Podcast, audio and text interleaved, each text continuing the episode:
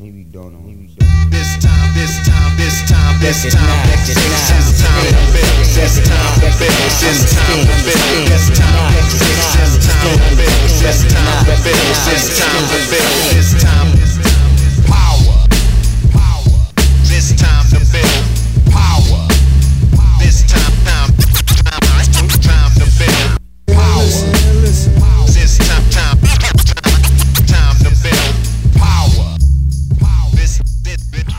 What's up, everybody? I am your host, Chris Hampton. Welcome to episode 25 of the Power Company podcast, brought to you by PowerCompanyClimbing.com. Uh, we are officially just over one year old, and this is the first episode of the new year, and uh, I think that officially makes us toddlers, uh, which which honestly makes us a little bit dangerous. So you're gonna have to prepare yourselves. You're gonna have to cover all the sharp corners in your house. You're gonna have to lock up your cabinets because we're uh, we're running around everywhere in 2017. Uh, right now, though, we are in Chattanooga, Tennessee, where I've spent uh, quite a bit of time in the winters past. And uh, you know, years ago when I first came here, I went to Rocktown and I saw this boulder that houses the problem uh, Golden Harvest, which is a V10 that might be one of the most beautiful boulders on Earth. And uh, my first thought when I saw it was, "Damn, if I'm ever able to climb that thing someday, that that would be it. That would be the culmination of my climbing career." And I've kind of put all my chips in on that problem um, while we've been here, and I'm making progress. But it's it's subtle, tiny progressions that are um, tough to measure, and it's a little bit um, funstrating. Uh, that's that's my new word lately. Uh, you don't have to adopt it; it's not very good, but that's what I'm using. Funstrating, and uh, yeah, all the chips are in. So we're gonna see what happens. Right now, the weather is not working in my favor, um, but I'll get a few more days, and I feel like I'm close. And if I don't do it, it'll still be there, and I'll come back better prepared next time. And I'm having an amazing time climbing on it. So, yeah, that's where we're at here. Annalisa's crushing everything she touches, so I'm not going to let her touch Golden Harvest because that would completely destroy my ego, and I don't know if I can handle that at this point. I'm a little fragile. Um, yeah, so my my fragile ego has two more weeks here, and then we head to Hueco Tanks, which I'm extremely excited about. Um, I've never been. It's going to be amazing. It's really all there is to say about it. Um, today on the podcast, we've got Craig DeMartino, and if you if you Google Craig's name, uh, the first thing that you come up with is his website, CraigDeMartino.com. And the website description there in Google says uh, DeMartino is a disabled rock climber, motivational speaker, et cetera, et cetera. Uh, but I, think he's a rock climber who happens to be disabled. Uh, I don't think I could categorize him as a disabled rock climber because he's fully able. And if you've ever met Craig out at the Crags, then I think you'll share that sentiment. And he certainly embodies it. So, um, if you know, Craig had an accident in 2002. Uh, and if you've not heard about the accident, you should definitely go to episode 11 of the Enormocast, where OG climbing podcaster Chris Kalous has a really epic, inspiring conversation with Craig about his accident. Uh, we don't go into the details here. Um, we sort of skirt around that and talk about some other things. So um, definitely go to episode 11 of the Enormocast. Go to Craig's website. There are several short films uh, that Craig has um, told his story in uh, the Gimp Monkeys, as well as a series called The Season. Um, and you should check those out and learn a little more about Craig. Uh, so I'm just going to jump into this thing. Let's do it. Maybe don't know. Maybe don't. This time, this time. you know, you're gonna hit bumps in the road. I mean, I hit a bump in the road, and you got to You're either gonna go around it or you're gonna let it bury you. And I went around it, and so you can do the same thing. This time to build. This time. Power. Power. This time to build. Power. This time. Time. Time. Time to build. Power. This time. Time. Time to build. Power. This. This. This time. What, uh, what year was it that you? 2000 i got hurt in 2002 in july and then i kept my leg for 16 months and then amputated 18 months after. 16 months is when i decided like okay this isn't going to work and then went back in at 18 months and, and did the amputation. And that kind of so that was actually 03 at that point but So the accident was 2002. so hit the ground July of 2002, and then surgery after surgery, surgery, so in and out of the hospital, and then in 03, in 2003 in December, the doctor was just like, "You're, it's not going to heal." And so, what do you want to do? You can't, and no more. You're not going to be able to climb. And I was like, Ugh. so talked to Cindy and talked to a couple people who had cut their leg off and were semi-active again. I love that you say that so nonchalantly. Cut their leg off. It and was- one of the powerful moments hearing you talk is is talking about this sharpie moment yeah, oh yeah, on your leg. Yeah. And to me, that I imagine for you that represents uh, like a turning point. Yeah. That's when you get to that. You know you're at that fork, and you you don't have to go down, right? Because it's it's elective.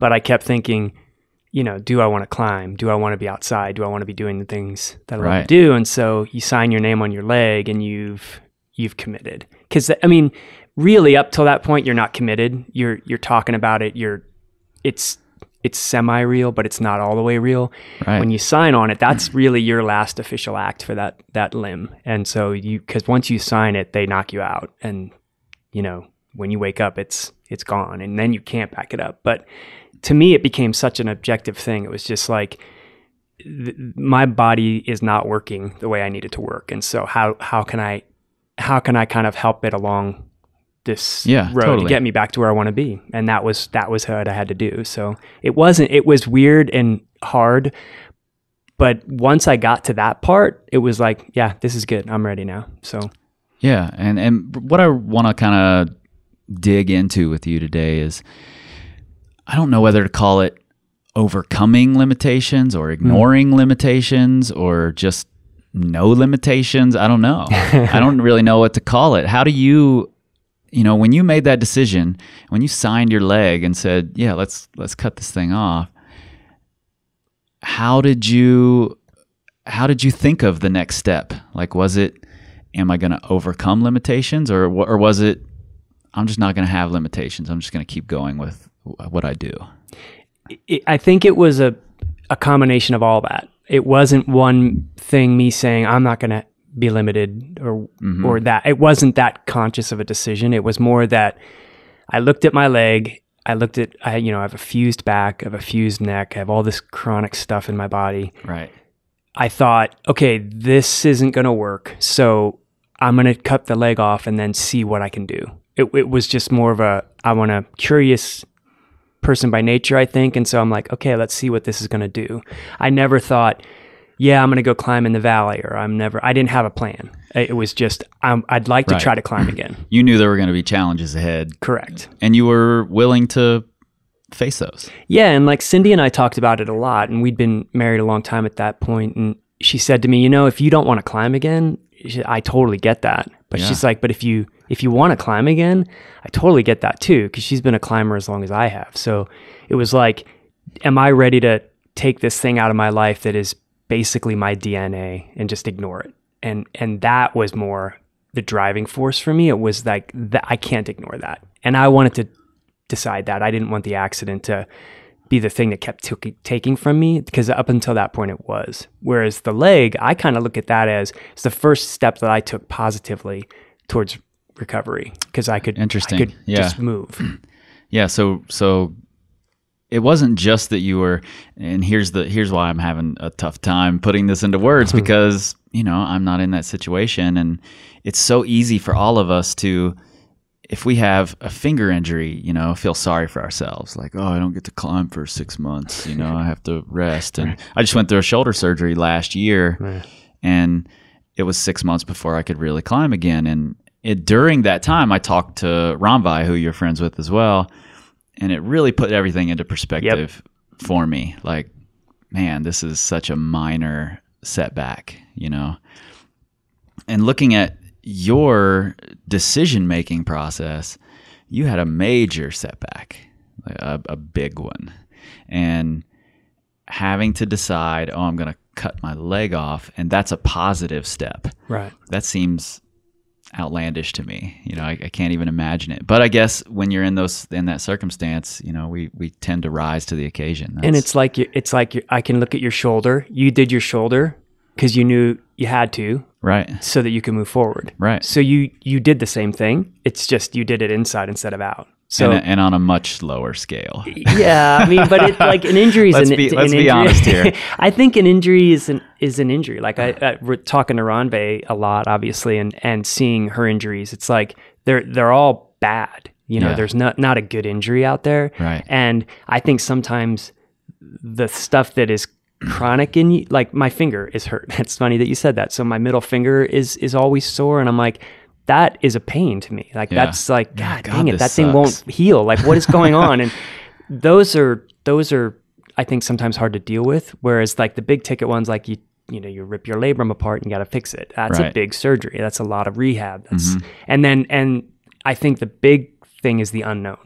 Um, do, eh, can I come back from that? And uh, and for me, I had no idea. I just figured. I'm not going to know if I can come back unless I do something. So I might as well do it and find out and go slow and see how it goes. And and for me, it was very. I was fortunate that I had a good support group around me. My wife is super, And I think that's supportive. huge to it's, have. It's gigantic. Yeah. Um, Rannveig the same way. I mean, she had her husband Nathan, and and then I we've had friends in the climbing community. As you know, the the tribe is incredibly supportive. Um, It really is. So I I, had, I kind of feel like I had all the positive stuff in a row for me to to kind of get back out there and see what was going to happen. let's talk let's go back to that time like when you when you were out of surgery Hmm. you're thinking about going climbing again that first time you went out climbing did you have a, a prosthetic already to to try out and see what it was like i know you had to develop a, a climbing foot for it but We uh well the, so the first time I went was probably eight months after the accident. I, my foot was still in a cast. Um, I had I was out of the back brace. I was out of the neck brace. Um, had done like eleven surgeries, yeah and we went to Lander. Oh, that's right. I remember hearing that Went to Wild cast, Iris, yeah. and that wasn't. Uh, it was, it was terrifying. It was just like we were on the at the OK Corral on the end of the OK Corral on a five eight. My daughter climbed it. Just she was probably seven at the time. She kind of hikes right up it, and she caught me off guard because when she came down, she just said, "Do you want to climb?" And I was like, "Yeah, you know, let's see what happens." And I tied in, and the climbing felt hard. It felt really awkward.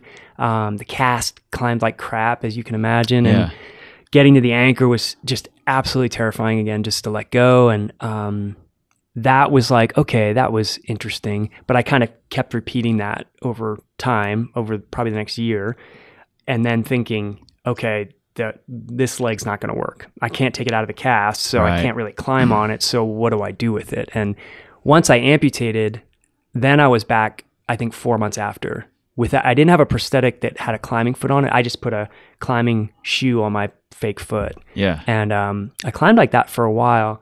And then the guys who make my leg said, "Well, we'll make one out of titanium, Mhm. make it shorter because you got when a full size foot it moves around too much Sure. because you can't control the toes." yep And so we made a titanium one, and I climbed on that for probably two years, and realized, okay, this this isn't probably going to be the best idea. But I mean, I climbed El Cap El Cap twice with that, and I climbed, you know, sport routes outside over steep Yeah. stuff. I mean, again, it worked. again back to this nonchalant i climbed el cap yeah, twice in that yeah, titanium leg. Yeah, titanium leg worked great. Um, got stuck in cracks really bad. That was the only downside to that leg. Was like, God, I'd get in a hand crack and just be like swallowed. oh yeah And so that slowed our times down a couple times. But So the times- first limitation was psychological yeah, and was mental. yeah, And then you you worked your way through that while you still had the leg correct. And then you cut the leg off. Yeah, because like psychologically, I think what you have to do is you have to get to a point where you know this is as good as it's going to get. So, what's my quality of life? Right. And is that the quality of life I want for the rest of my life? hmm And uh, on no day could I answer that as a yes. It was always no. This is not what I want to do. I don't want to be sit. I don't want to be just like, well, I, I did all these really cool things and now I don't do them anymore. And I would look at Cindy and she would be going climbing. I'd look at our friends, they'd be going climbing. And I'd think, I want to do that. Yeah, so you're like, let's you know? figure out a yeah. way to how do make what do I do? happen So that's pain free as much as possible. pain free and just like what's gonna work long term because everything up till that point was kind of short term fixes like we're gonna we're gonna put screws in and we're gonna put plates in and that's fine but then they don't work long term so it's like what's gonna work long term for me? And that's when somebody said well you can amputate your leg. And I was like ooh really? What's that like? And uh, then meeting some guys who had done it and like i said who were reasonably active and they talk about being ambulatory. Um, that's like the, the mark they set for everyone. And i was like well i don't really want to be ambulatory. Like i want to be able to throw a pack on and hike to a cliff Right. and climb. I And want to so- go beyond this. yeah i'd like to know what what is past ambulatory? And they were just like yeah we don't know good Yeah. luck And that's what's remarkable. You know, you you just jumped into it without knowing what the end result might be. naive Yeah, maybe that's maybe that's Naive a is- big part naive of it. is a good know? word, yeah, for sure. y- If if you don't know, then you don't know what to ask, and so Yeah. you just go, "Oh, okay, Let's see what see happens. what happens." Yeah, Yeah, and that's you know I think maybe climbing prepares you for that a little bit Yeah. because that's that's sort of what we do every day. you it's like on site and a route. It's Yeah. like I I'm gonna go another couple feet higher and see what I see, and then oh hey, look at that, I can keep moving, and Yeah. and that's exactly how it worked too. Like even the very first time I talked to you know, so I got my leg kind of under control and was climbing, had the metal foot made. And that's how I was talking to Hans Florine. Uh, I Just happened to email him and ask him for some speed climbing tips for this comp I was going to enter. And that is, he was just like, he wasn't just supportive, like he was like over the top supportive. Like, oh my gosh, what do you need? Come Hans kind of does everything. Over Dude, the he top, just so- was like jumping right in, you know? He's like, come out to the valley, we'll climb El Cap together. Awesome. We'll do it in a day. You need to be the first amputee. And and I'm just sitting there going, What the hell is this guy? Like, this is insane. And that was pretty pretty much how my whole experience has been t- to this day. I, I just meet these great people who are who are able to say, Yeah, let, how can we support you and how can we help you?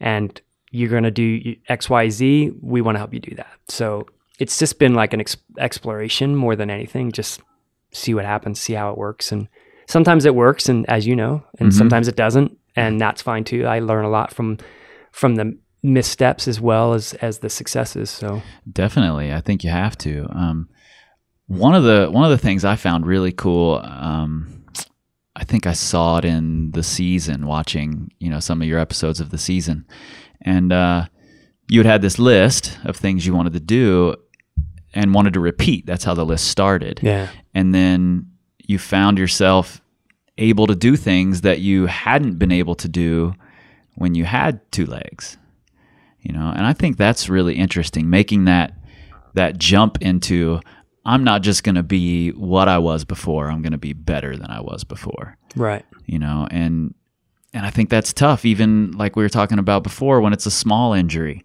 you know you think oh it's i'm done you know i've done the best i can do. Um, but getting past that's a huge thing you know? And i'm sure that was a slow process but do you remember a moment when you had this mental shift of oh, wait a minute i'm repeating all this stuff i can i think i can do harder yeah. I I, absolutely. The first list was ten climbs, Yeah. and so we kind of motored through the first eight or so, and they were none of them. You know, at that point before I got hurt, I would kind of red point probably twelve A ish, twelve B ish. Mm-hmm. That was about it. because I just didn't try that hard. I was like, I could get there pretty quickly. Like I could almost on site to that level. And I was like, yeah, that's really, I'm fine with that. That's, that's cool. Mm, a little And- complacent in it yeah. You know, it's Yeah. comfortable. I It's liked it. do that. And I was moving outside. I was feeling happy about that. So then I get hurt and I realize like just to climb five, eight, I have to work really hard. And then to climb five, nine, five, 10, all the way up through the grades. And then all of a sudden in part of the list, one of the climbs was uh, about 11D. And I get to that and I'm like, this is going to be interesting. Get on it. And I realize I, I can do the moves, but I can't link anything because my leg is kind of skating all over the place and I'm trying to figure out body position, new body mechanics, all that stuff. And I do it and I'm like, well, no, wait. So I was trying probably halfway hard. Like I, I knew I wasn't bearing down all the way Right. because I was like, I don't know that I've bared down all the way ever. Like I, Yeah, that's I- tough. It is like, and you and you have to be able to look at yourself and say, "Have you? Like, have you really tried?" Right. And I was like, I don't know that I have. So then I'm like, well, I wonder what happens if I now with this body and this leg, if I really do bear down and try, what's that's going to look like? Mm-hmm. And so then I started to. That was like a, a switch for me, like a like a big, almost like a light switch. Like I'm gonna now try hard.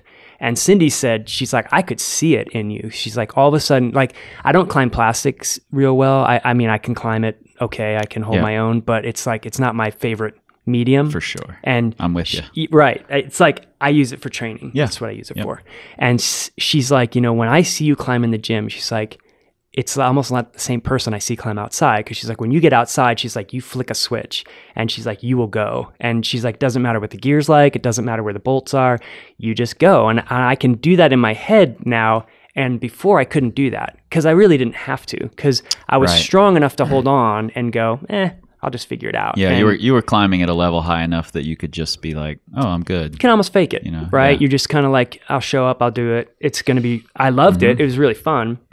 But then all of a sudden I started trying harder. And because my body would give me like this small window of time, like, okay, you can try hard from 11 to 2, and then Right. you're going to shut down. So Yeah. you better try hard in that two hour period. And that's what I started doing was just like these small windows of, I'm going to give it 100% and see what happens. And I started punching up through grades then. And all of a sudden I'm like, man, like, kind of wish I'd have been doing this all along because I might have been a little further up on the Right. curve here. And uh, and that just that was a big game changing switch in my brain of just okay, I'm gonna try really hard for 85 feet and see what happens. And no, I'm not gonna take. I'm I'm gonna fall. If I fall, fine. But I'm not gonna just stop at a bolt because I'm tired. It's like I'm gonna punch through and to see where I get to. And Yeah. you know how that is. Like every now and again, you hit the you you're like I'm gonna go one more move and see what happens, and you're Yeah. like, hey, look at that, I'm still on the rock. That's amazing. Yeah. So that was the shift for me of of okay, my body's gonna only do this for so long.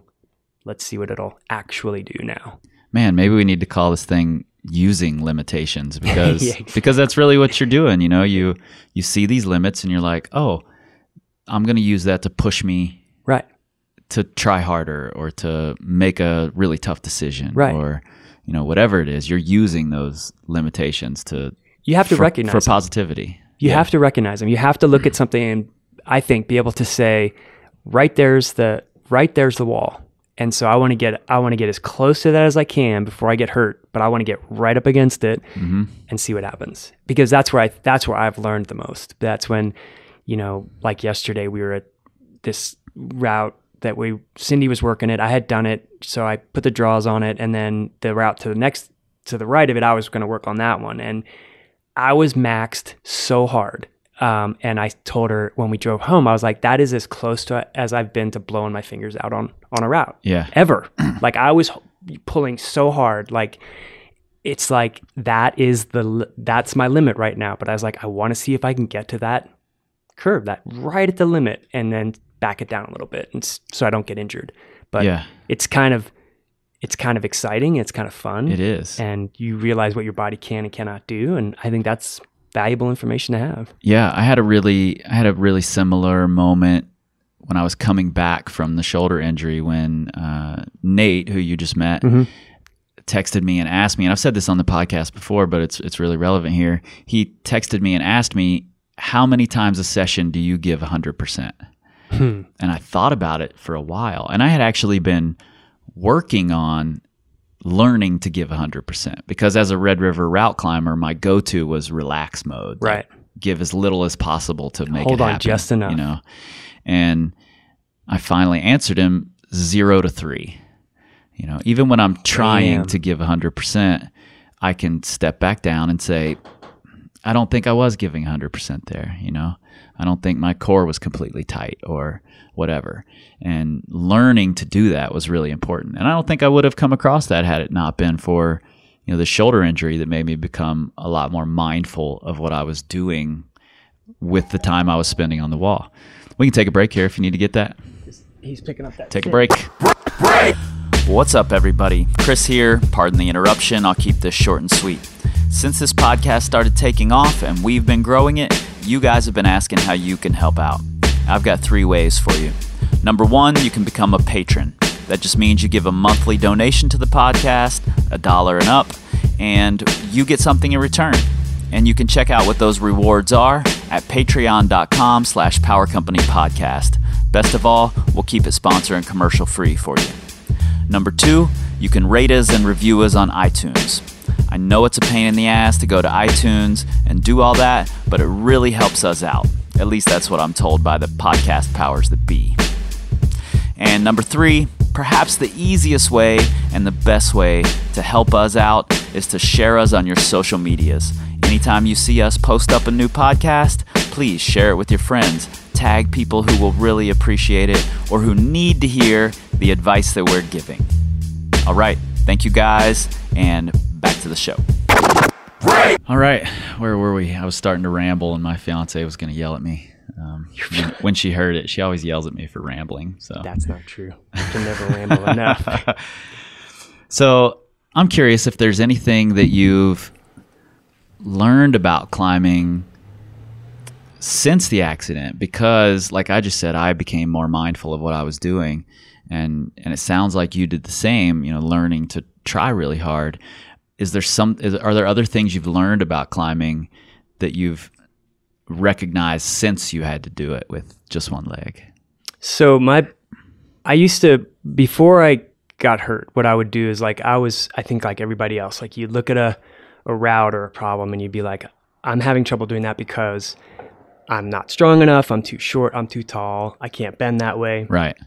I could probably tell you four different reasons why I couldn't do it. Yeah, we, we've all got our list of excuses at the Here ready at all Check, check, times. Check, you yeah. know, and and what I mm. realized like after, and and a lot of this came from I would I started to work with folks who were like in the hospital, right. so they were going to cut their leg off or their arm off or something. And I'd go and talk to them, and so we'd have these conversations where they're talking to me about how fortunate I am and and able to be back out there and so excited for me and wow this is great and I started thinking ah you know what? I I am pretty damn lucky. Like to go through what I went through um, the list of injuries is is so long. Uh, spinal Yeah. cord injury still and all this fun stuff crazy. like where I can't feel so I have the prosthetic.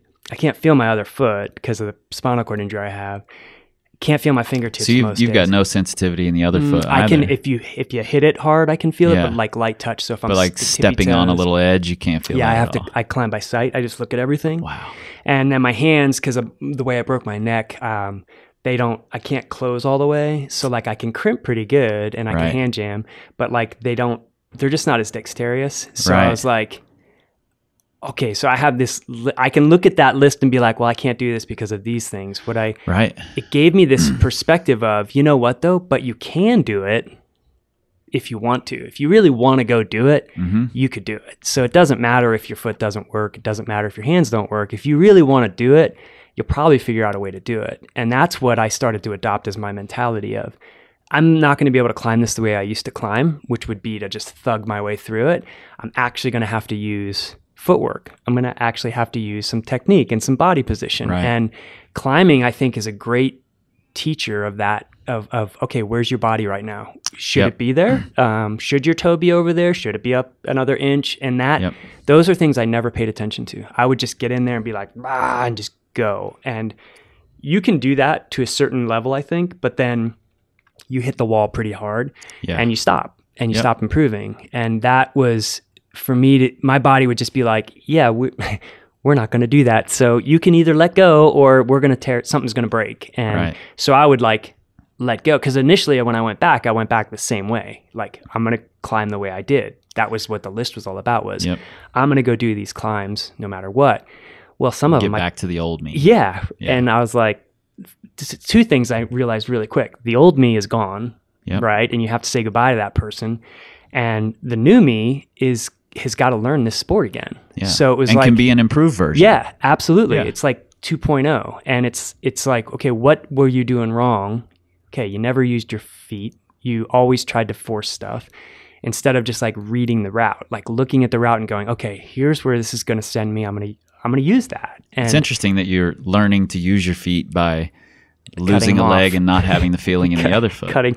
Yeah. Cindy Cindy says all the time, she's like, Man, before you got hurt, she's like, Your footwork sucked. And she's like, now she's like, you actually use your feet. And she's like, you know, the I I can tell you what my prosthetic will stick on because I just from practicing and so much testing attention it. to it exactly. Because Yeah. now I pay attention to it. Like if I'm doing any kind of stepping through or flagging or I can tell you right where it's gonna be good and where it's probably gonna spit off. And so you you just learn like oh my mechanics are so different now i have to pay attention to this and i have Yeah. to be a better climber and i think that the accident did that it made me a better more well-rounded climber than i would have probably ever been had i not gotten hurt Yeah, that's really interesting. I, I had never thought of it until just right now, but you know, all those old school guys who climbed in like board lasted shoes Yeah. had this amazing footwork. You know, maybe I need to start putting my clients in like old Boreal just aces. and- junky mountain boots yeah, man. yeah, for real.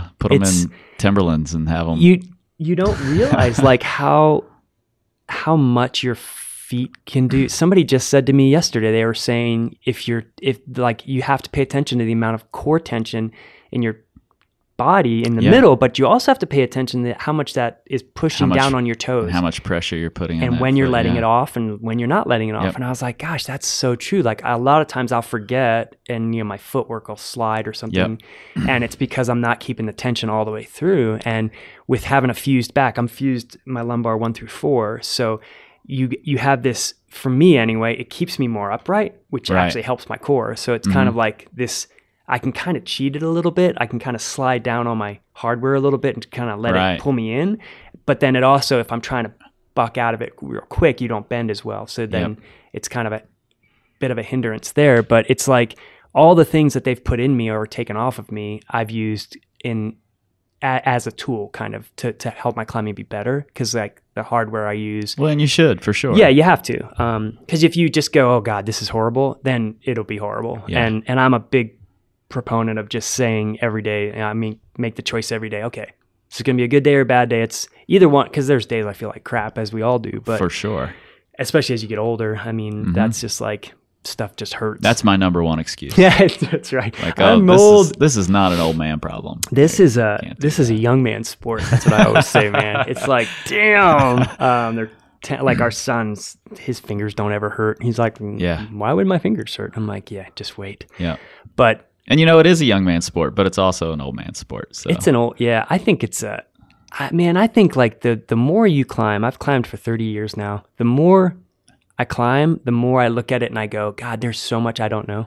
oh yeah, no doubt. so much you know and i talk No to a person like you who knows training so well and is able to to to apply that i'm just i'm in awe of that because i go damn i don't know any of that like that is just amazing But see, I think you do. I think, and that's why that's why I'm having this conversation with you now because I want to, you know, and I have these conversations with all sorts of people because I want to I want to take what you're good at and learn from it. You know, mm. because that's part of training. That's part of progression in this sport is using your limitations. You know, and I think that's a super important thing for people. If you know, you may not ever go into the gym and systematically train, but if you can stop making the excuse and use that limitation and turn it into a positive, then you're going to progress.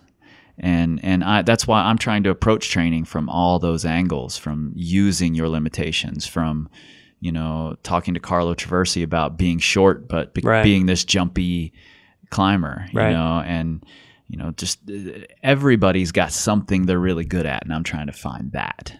And i keep telling i tell people this all the time um, whether they're climber who got hurt or there's just they just got hurt um, i say you you're going to have limitations they're going to tell you what they are right away Yep.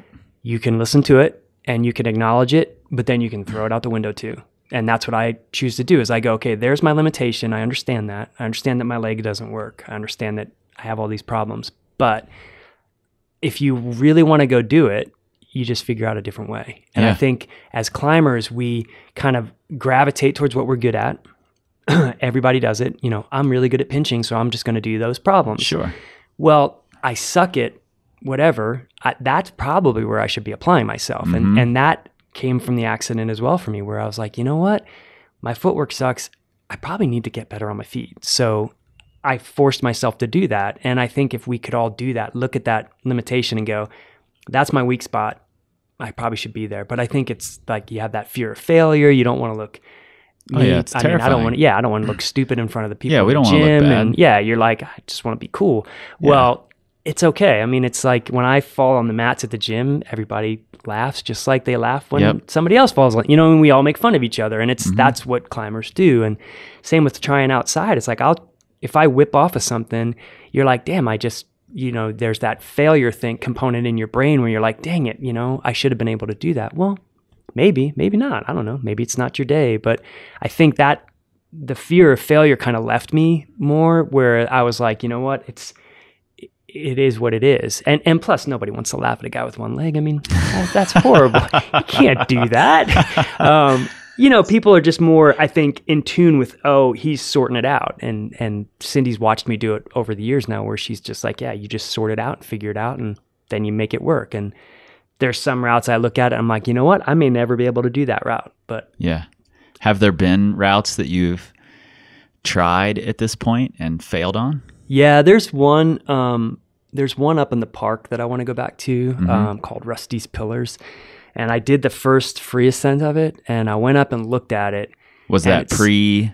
pre-accident. Yeah, so I went up there and looked at it, and I was like, man.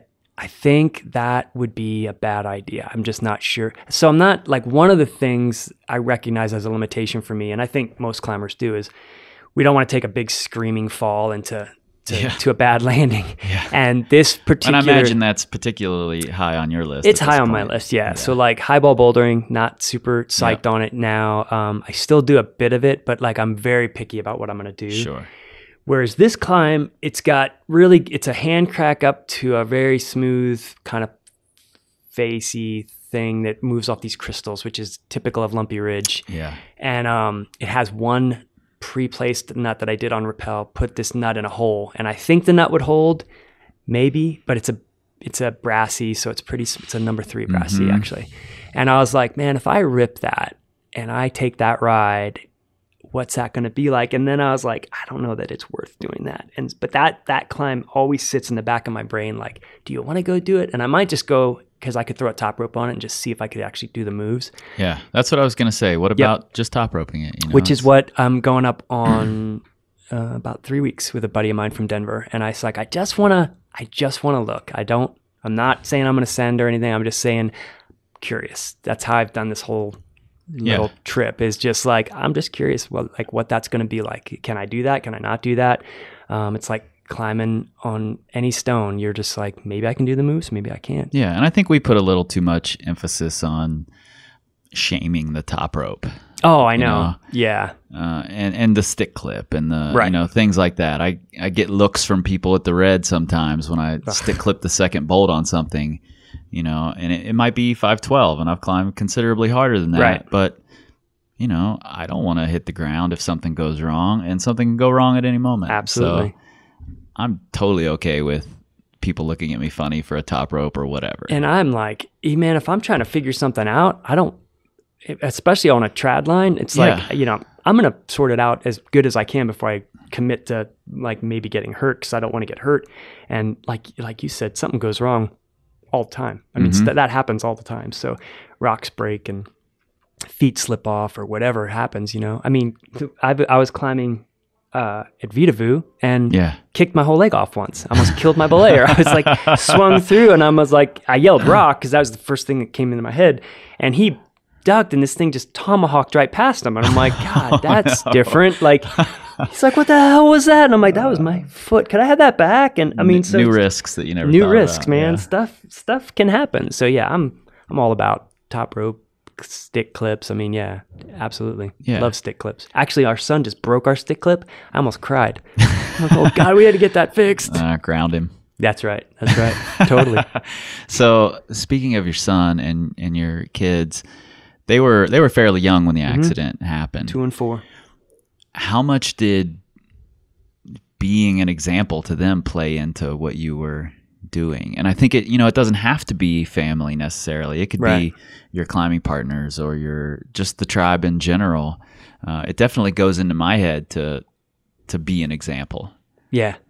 I think so initially it was uh, more just a survival thing. Like I Yeah. gotta I No gotta just get through this because I don't want them to not have a dad. You know, Yeah. I want to be functioning so that they're understanding that I'm their dad. One hundred Um, percent. so once I got through that initial, I guess, just the holy shit clause, you're like, okay, now what? And so then it became more, not that I thought I want them to look at this and go, wow, that's cool. My dad does that. Cause they've just always known me as this person with a missing leg and who's a climber. You know, that's what my dad does. I wanted them as I was, as I was doing things to just look at me and say, not that he overcame, because I'm not real huge on that word, Uh huh. but more that he did what he was passionate about because Yeah. that's really all we want them to do. That you just kept going. yeah, that you know you're gonna you know you're gonna hit bumps in the road. I mean, I hit a bump in the road, and you got to You're either gonna go around it or you're gonna let it bury you. And I went around it, and so you can do the same thing. I mean, anyone, no one's gonna skate through unharmed. You know, we all get tore up in some form. So emotionally, physically, whatever it is. And for me, it was both, you know, because when you get hurt, you have the emotional side and you have the physical side.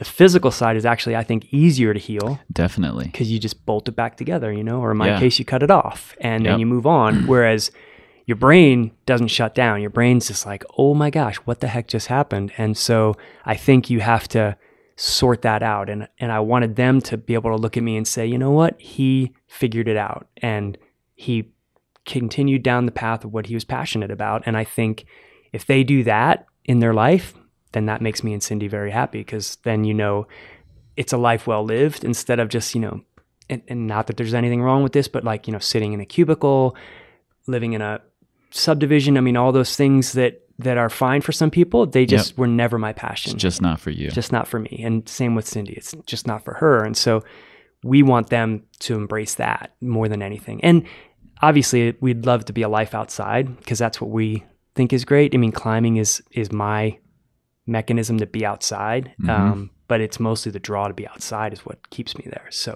Yeah, and I think that's cool. You know, I've as a parent myself, Mm-hmm. and I've always tried to parent by example, and that example doesn't have to be over the top. It doesn't have to be No. huge. Really, really, what you want your kids to learn, uh, or anyone who's watching you, is that whatever setback it was didn't change you. That you're still the same person you were, and you're still going to keep moving forward the way you were moving forward. And I think that is something that the climbing tribe does really well. I think they mm-hmm. watch you initially after an injury like mine and they just want to see what's going to happen, Yeah. just out of curiosity. But then as it progresses and as time passes by, they just want to see if you're the same person. And I always say, I don't I don't want to be treated like a disabled climber. I don't want to be treated anything special. I just want to be treated like a climber, just like anybody else. Yeah, and know, you I'm definitely exemplify that at the crag. You know, when we've been, Yeah, when I've been at the just- crag around just you, climber.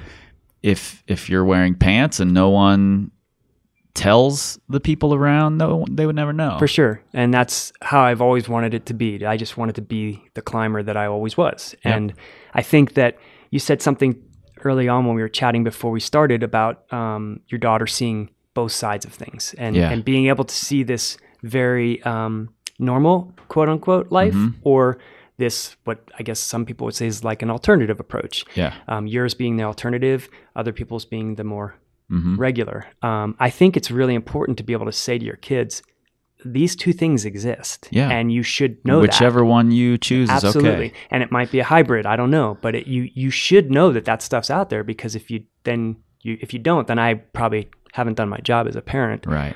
because I'm supposed to be educating you and showing you those things. So I think that then they can make up their own mind, which is that's really cool too to see. But um, I think being able to show them the different aspects of life that's super valuable. Yeah, no doubt.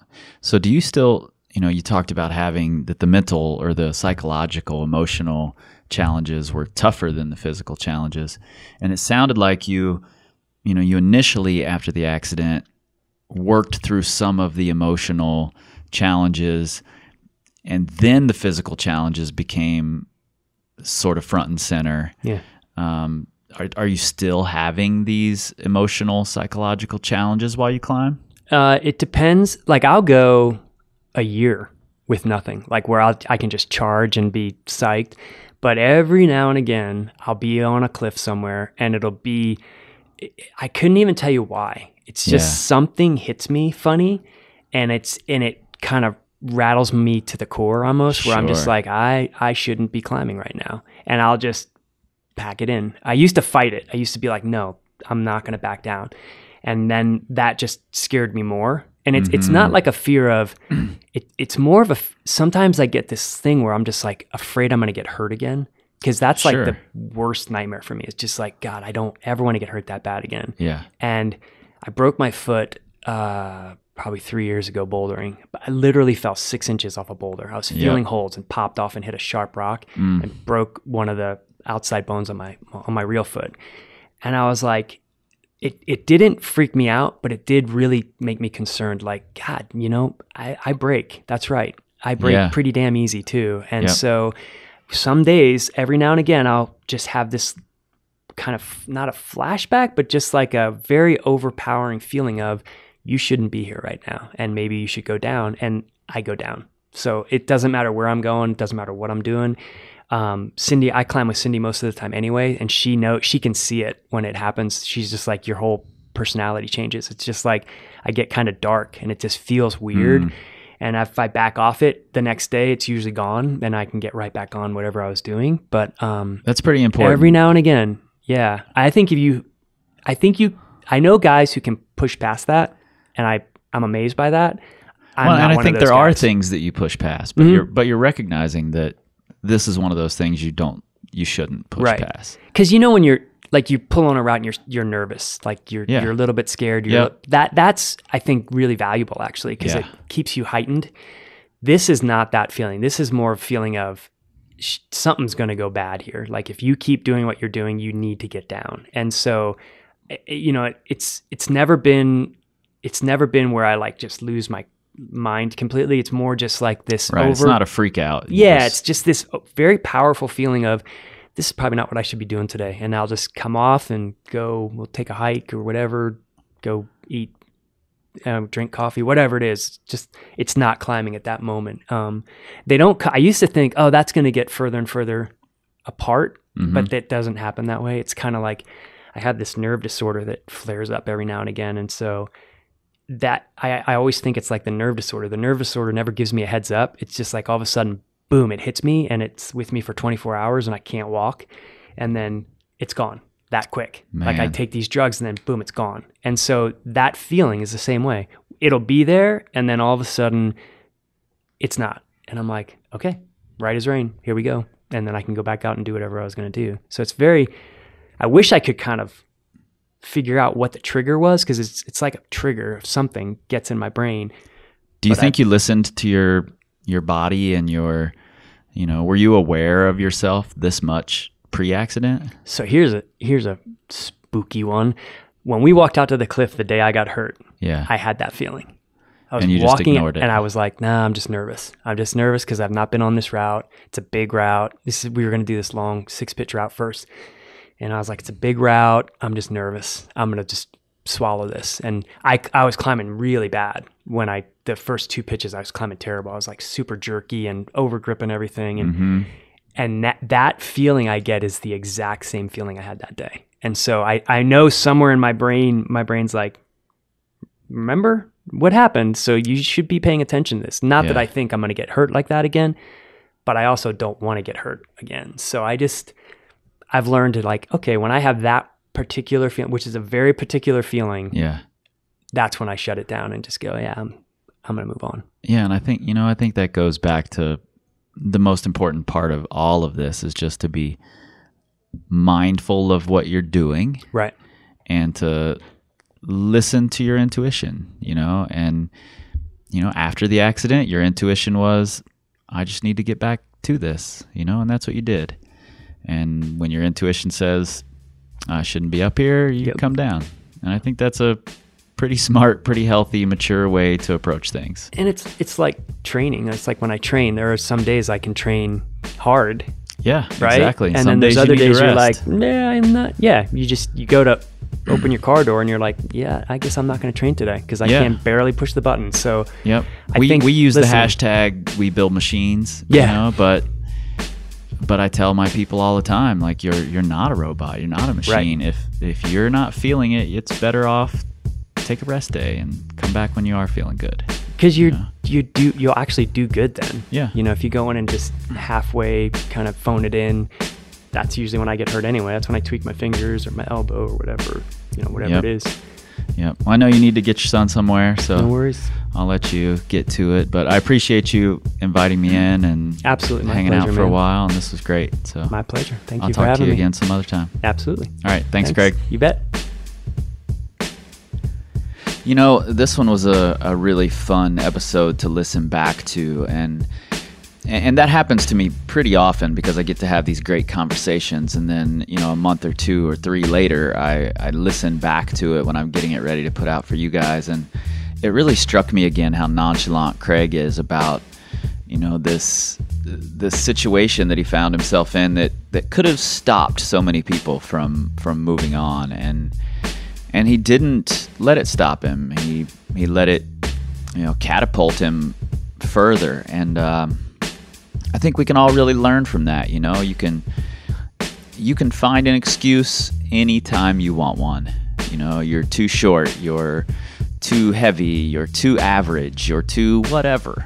You know, they're all excuses. And if you can use those things, use those limitations to propel you forward, I think that's that's where the money is. And um, Craig really exemplifies that. So thanks again, Craig, for letting me in to your home and to hang out with your your kids and your wife and um, just an amazing guy. And I really appreciate the opportunity to sit down and talk with him.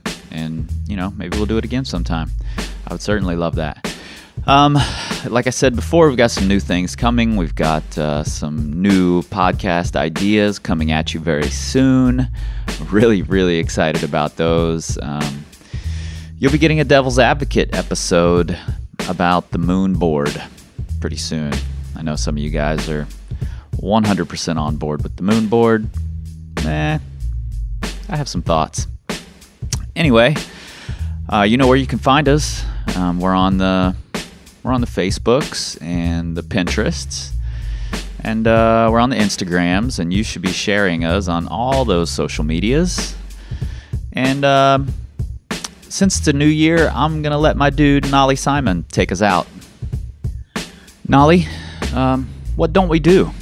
We don't tweet, we scream like eagles. We don't know. We don't. This time, this time, this time, this time, this time, this time, this time, this time, this time, this time, this time, this time, this time, this time,